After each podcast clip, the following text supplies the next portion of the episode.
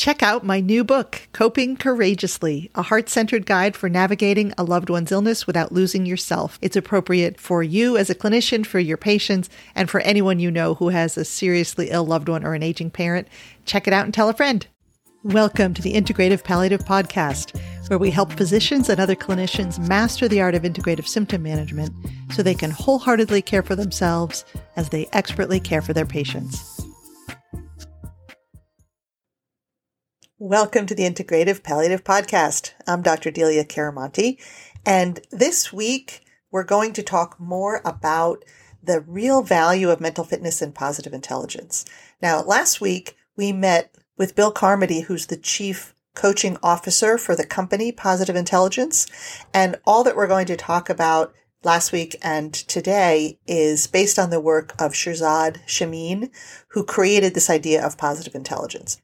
I use this work myself to help get through tough times and to improve my happiness and my ability to deal with difficult situations. And that's why I want to share it with you. So last time we were a little more theoretical. This time we're going to talk about the specifics of what is positive intelligence and how does it help with mental fitness. Mental fitness is the ability to respond to stress with a positive or neutral mindset rather than a negative one. We have stresses all the time, right? And we can't not have stress. We can't affect what happens to us, but what we can do is affect how we respond. So let me tell you a story. I was the division chief of integrative palliative medicine at a hospital in Baltimore. And I was leading a team of palliative care physicians, nurse practitioners, of integrative palliative social worker, a mind body specialist. We got a small grant so that we could have a part-time acupuncturist and we were doing some seriously amazing work helping people with serious illness reduce their suffering so they could live the best possible life. It was really spectacular work. It helped people, it helped the oncologists because we help their patients not only feel better, but sometimes addressing them from this integrative palliative perspective encouraged them to better follow the oncologist direction. We helped our team function and it was really in a beautiful way. We helped support the referring physicians, oncologists, and others. We had patients both in the outpatient and inpatient setting. It was really spectacular. And then for multiple complicated reasons, including a global pandemic, the hospital canceled the program. And the truth is, I was devastated. I was devastated. I loved this work so much. I loved the other clinicians on our team. I loved the dynamic that we had. I really thought this was important work. I loved the impact that we had on patients and their families. We impacted people's lives in a really profound way. And it was really hard when the hospital canceled the program. And, and I, I left the hospital after that. So it was hard. But luckily, I had been building my mental fitness with this positive intelligence approach before then. And so I wasn't squashed by it. Here's what I did. I gave myself one week to just feel the feels. I cried. I, you know, I railed and raged a little bit. How could they do this? So they understand how important this work is but I put a limit on it. I gave myself one week. I knew that it was it was heavy enough that I really needed to feel it, but I gave myself a week. And then I used what I had learned from the positive intelligence framework to find gifts in this tough experience. So not in a toxic positivity way, but really like the actual gifts. And I continue to see them and I continue to appreciate them. For example, I now work remotely and I was able to work from Italy this summer obviously if I were working full time in a hospital, I wouldn't have been able to do that. And it was a really fantastic experience that allowed me to spend more time with my family. I'm learning tons of new skills. I have a podcast now. I'm getting to focus on providing medical education and supporting physicians and other clinicians, which I have always loved. And I had, had kind of taken a detour from that to do full-time clinical practice. So there's a ton of gifts in being connected again to helping physicians and clinicians, which which really was a big part of what I did before. I wrote a book for families facing serious illness, which will be out soon. I wouldn't have been able to do any of those things. So here's the thing. Am I happy that my program got canceled? I don't know. You know, no, on the one hand, no, because it was amazing. On the other hand, tons of gifts have come from that. And I am a hundred percent engaged in noticing and appreciating the value of those gifts. But I really think it's only because I learned the skills that prevented me from sinking into self pity and bitterness and negativity and like, how could they do that? That allowed me to really be happy in general, you know, not that I'm happy they canceled the program and sure I have some feelings about that, but the truth is big picture, there's so much good that has come, so many gifts that have come from that experience that I'm really happy. So what is this stuff? Like, what is the framework that worked? The, the framework of positive intelligence is that we each have 10 saboteurs. And those are like the gremlins or negative thought creators that we have in our mind. We all have them. The first one is the judge. We all have the judge. All of us. And the judge is the voice in our head that judges us, it judges other people, and it judges circumstances. So it could say, oh, you're not good enough. That's why they canceled the program. Or that's judging myself. It could judge other people. They're terrible. How come they didn't appreciate how great the program was? Or it could judge the circumstance. This is so terrible that my program was canceled. Oh, you know, now I will never be happy again. All that work was for nothing, etc. So we all have the judge. The judge is ourselves. It judges other people. It judges circumstances. But then there are nine accomplice saboteurs. So those are other negative thought creators in our mind, thought gremlins, but they're different for each of us. And I'll read them to you. And as you hear them, think about if you get a vibe of which ones might be yours. They are the controller, the hyperachiever, the avoider, the pleaser, the victim, the restless, the hyper rational, the hyper vigilant, and the stickler. So we all have some of each of them for sure. But in this framework, the goal is to pick the top two that impact your way in the world. So for me, my top two are the pleaser and the avoider. The pleaser and the avoider. So some people are super controlling, want to be in charge of everything. They may have a strong controller saboteur. Some people feel restless. Like they do one thing and then, ah, that's not good enough. Let me try another thing. Ah, that's boring now. Let me try another thing. They have a strong restless saboteur. Some people have a strong stickler saboteur. So they may say, oh, that's not exactly right. And you didn't do that right. And you should do this other thing right. And my thing wasn't right. I have to do it again. It has to be perfect all the time. That's the stickler saboteur. So we all have all of them, but think about what you think your top two are. I'll read them quickly one more time. The controller, the hyperachiever, the avoider, the pleaser, the victim, the restless, the hyper rational, the hyper vigilant, and the stickler. So here's the deal with the saboteurs. Two things that are important to know. One is they are helpful to us for a second. Think of it like a hand, your hand on the hot stove. That burning is helpful for a second just to tell you to move away, to alert you to the heat on that stove. That's what that pain is for.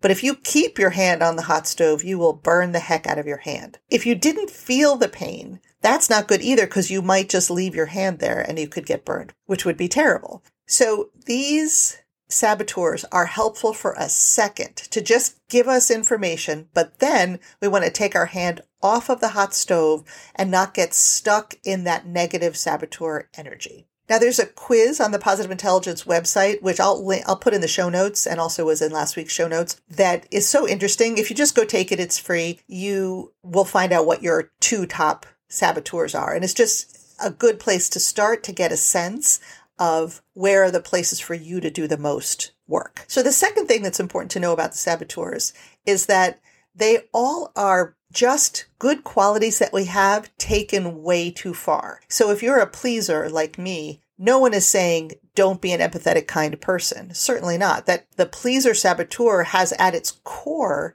a good quality, which is empathy. But taken too far, someone with a strong pleaser saboteur can give and give and give and give and give, never tell other people what their needs are, and then feel resentful, as an example. Someone who has a strong hyperachiever saboteur, the core, the kernel of being an achiever, doing well, trying to, to build your skill set is great. But the person with a strong hyperachiever saboteur can feel like nothing is ever good enough. So they get an A minus and why didn't they get an A? Or they got a promotion, but why didn't they get more money or a better title? So they're always looking for more and not taking time to appreciate how far they've come and what they have and how great they are. People who have a strong hyper rational saboteur, there's nothing wrong with being rational. Being a rational person is a great quality, but taken so far that they can't tap into other people's emotions can impair their relationships. So the goal is not to eliminate every component of the saboteur, but to take that kernel and use it in a wise way. The positive intelligence framework calls it a sage way. Use that quality in a sage way instead of as a saboteur. And when we don't do that, when we let ourselves be run by these saboteurs, it really can mess up our relationships, our productivity, our happiness, our, our sense of joyfulness in the world. My other top saboteur is the avoider saboteur. So the good side of the avoider is being able to be content no matter what's going on, kind of prioritizing feeling good in the moment. So whereas the controller might have difficulty feeling content unless they're controlling everything, someone with a strong avoider saboteur tends to be a little more like, well, whatever, it's okay. It's all right if things aren't exactly perfect. It's all right if if I'm not in control, it's okay. So that's a, a good quality, but the saboteur part of the avoider won't do things that don't feel good. So that's why I'm behind on email all the time. I, oh my gosh, I got so behind. I don't feel like doing that. And so I'll come up with a reason why I should be doing something else instead. But really what I'm doing is avoiding an unpleasant task because it will reduce my well-being in the moment. And my avoider saboteur is telling me, you don't need to do that right now. It won't feel good. Let's go do some art instead. That will feel better. So step one of this process is to understand your top saboteurs so that you see when it's happening. So now I can, I can talk back to that avoider saboteur. And when my, in my head, I hear like, Oh, let's not do that now. Let's go do some art instead. I can acknowledge, Oh, that's my avoider saboteur telling me that I don't need to do this task that I really should be doing. I use my tools, which we'll talk about in a second to s- stop. Nope. I'm not going to listen to that saboteur. Let me go do this task and then I'll reward myself with doing some art after that. So step one is to understand your top saboteurs so that you can see them. That you can do with the saboteur quiz that you'll find in the show notes. Step number two is to learn self command, meaning once you see your saboteur in action, to call it out and say, Oh, that's just my saboteur. And then to do a centering exercise that brings you back to you so that the saboteurs lose some of their power. So you might do a breathing exercise. You might do a tactile centering exercise. You might do some physical exercise, running up and down the stairs. You might do a sensation exercise where you pay attention to what you see, what you hear, what you smell, what you feel. But the idea is to break that control that the saboteur has over you so that you can decide what you want to do next rather than being ruled by that saboteur. So for example, if you have a strong controller saboteur and you're getting into a conflict with someone who says, I want to do it this way. And you say, no, that's the wrong way to do it. You should do it that way. And, and the person says, no, that's my project and I want to do it this way. And you're getting agitated and saying, no, that's dumb. That's the wrong way to do it. You should do it this way you can, once you realize if you have a strong controller saboteur, you can notice in your head, oh, wow, I am being hijacked here by my controller saboteur. It's starting to impair my relationship with this person. So let me notice it. Oh, that's the strong controller saboteur.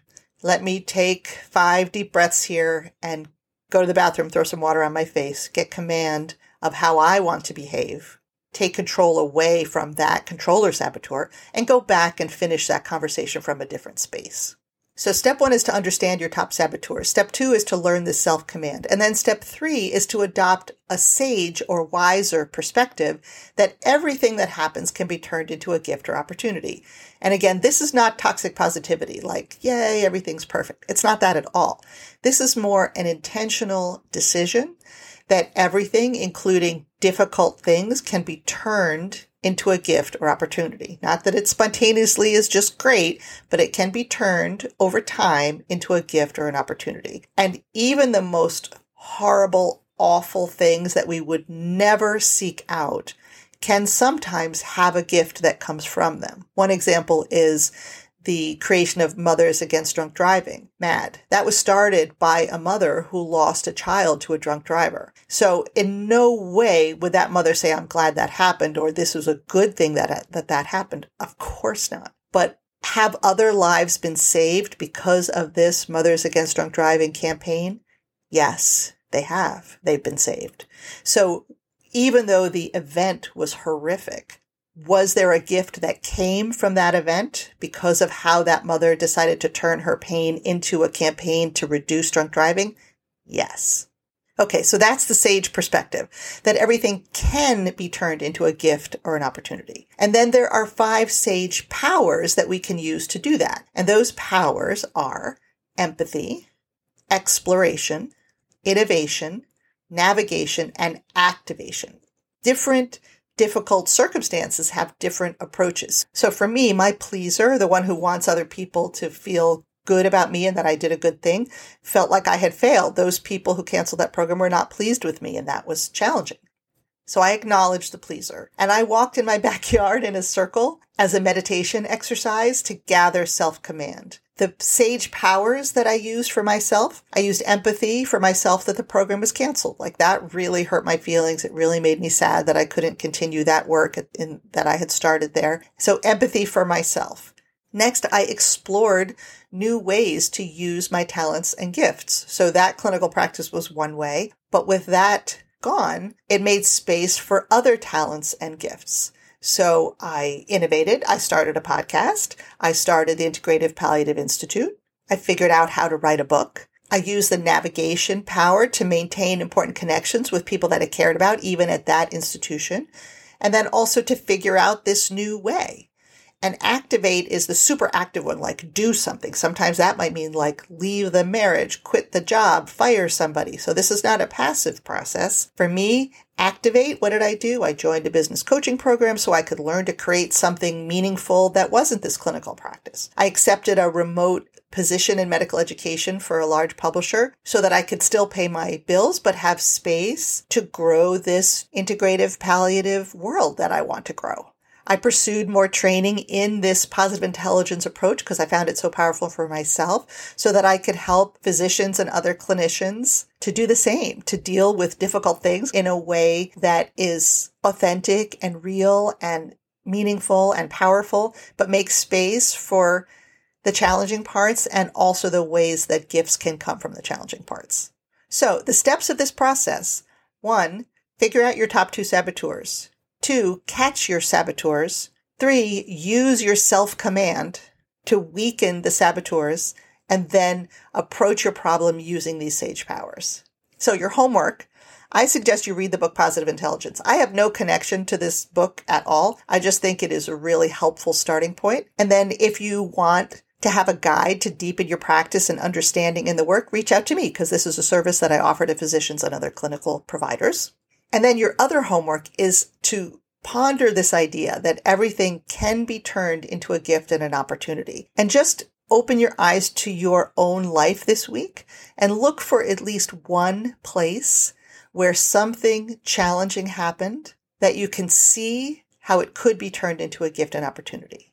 It could be if you want something that happened in the past, if you want to reprocess it, or it could be when something challenging happens in your week, just making space for that idea this could be turned into a gift and opportunity. I wonder how. See if you get any ideas from that.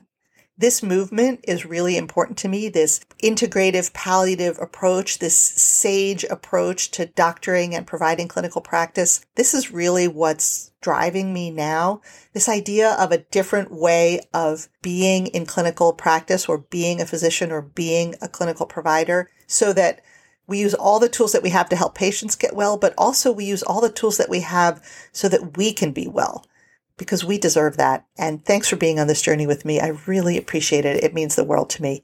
I'll see you next Thursday. Bye. This podcast is brought to you by the Integrative Palliative Institute. Visit our website, integrativepalliative.com. There you can access physician and clinician training, well-being coaching, free downloads, and other cool stuff and feel free to connect with me on LinkedIn and share your favorite episode with a friend.